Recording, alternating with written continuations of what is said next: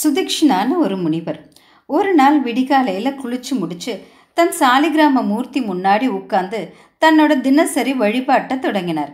கண்ணை மூடி கும்பிட்டவர் கண்ணை திறந்து பார்க்குறப்போ அவர் கும்பிட்ட சாலிகிராம மூர்த்திகளை அங்கே காணும்.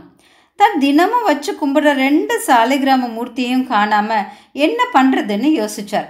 ஆசிரமத்தில் இருக்கிறவங்கள விசாரிச்சா எங்கே அவங்களுக்குள்ள திருட்டை பற்றி ஒரு பயம் எழுமோன்னு அதை பற்றி யார்கிட்டயுமே விசாரிக்காமல் விட்டுட்டார்.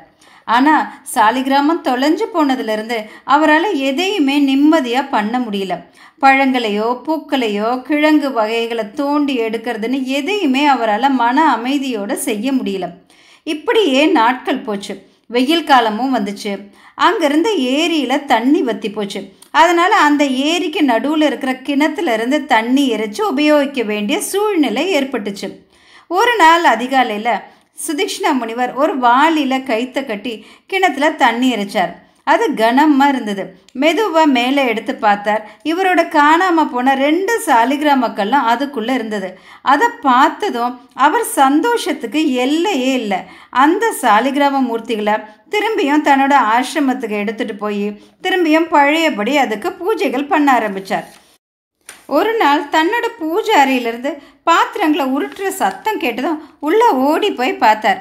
உள்ளே இருந்து அந்த ரெண்டு சாலிகிராம மூர்த்தியும் ரெண்டு குரங்கு தலையில் வச்சு தூக்கிட்டு போகிறத பார்த்தார். அந்த ரெண்டு குரங்கு பின்னாடியும் ஓடினார். ரெண்டு குரங்கும் அதை தூக்கிட்டு போய் ரெண்டு சாலிகிராமத்தையும் ஏரிக்குள்ளே போட்டுட்டு ஓடியே போயிடுச்சு. அதை பார்த்த சுதீக்ஷ்ணா முனிவர் எப்படியோ கஷ்டப்பட்டு அதை அப்போ ஏரிக்குள்ளேருந்து தேடி எடுத்துட்டார். அதுக்கப்புறம் அது ந அடிக்கடி நடக்க ஆரம்பிச்சிடுச்சு.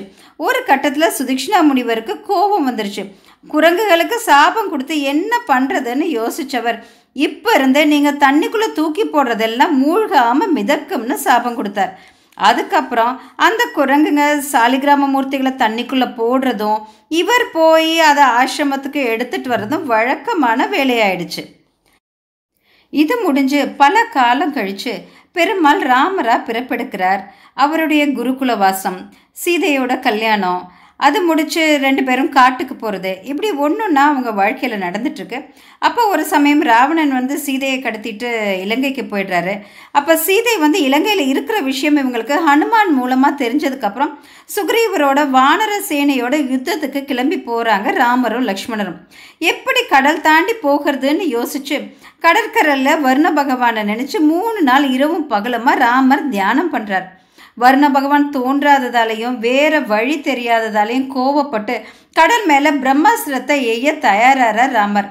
விபரீதத்தை நினச்சி பதறிப்போன வர்ண பகவான் நாலாவது நாள் அவர் முன்னாடி காட்சி கொடுத்து பிரம்மாஸ்திரத்தை எய் எய்யறத கைவிட சொல்லி சொல்கிறார் கடலில் பாலம் கட்ட அனுமதிக்கிறார்.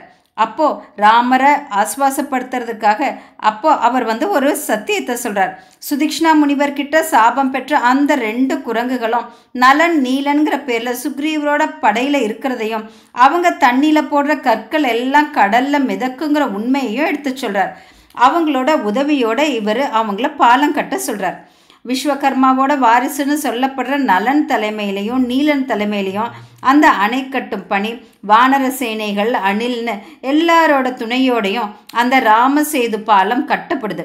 சேனை அதில் நடந்து போய் யுத்தம் பண்ணி ராமர் ஜெயிச்சு சீதையை மீட்டுட்டு வர்றார். ஆக எல்லா காரியங்களுமே ஒரு காரணத்தோடு தான் நடக்குது. சாபங்களும் ஒரு நாள் வரமாகும்.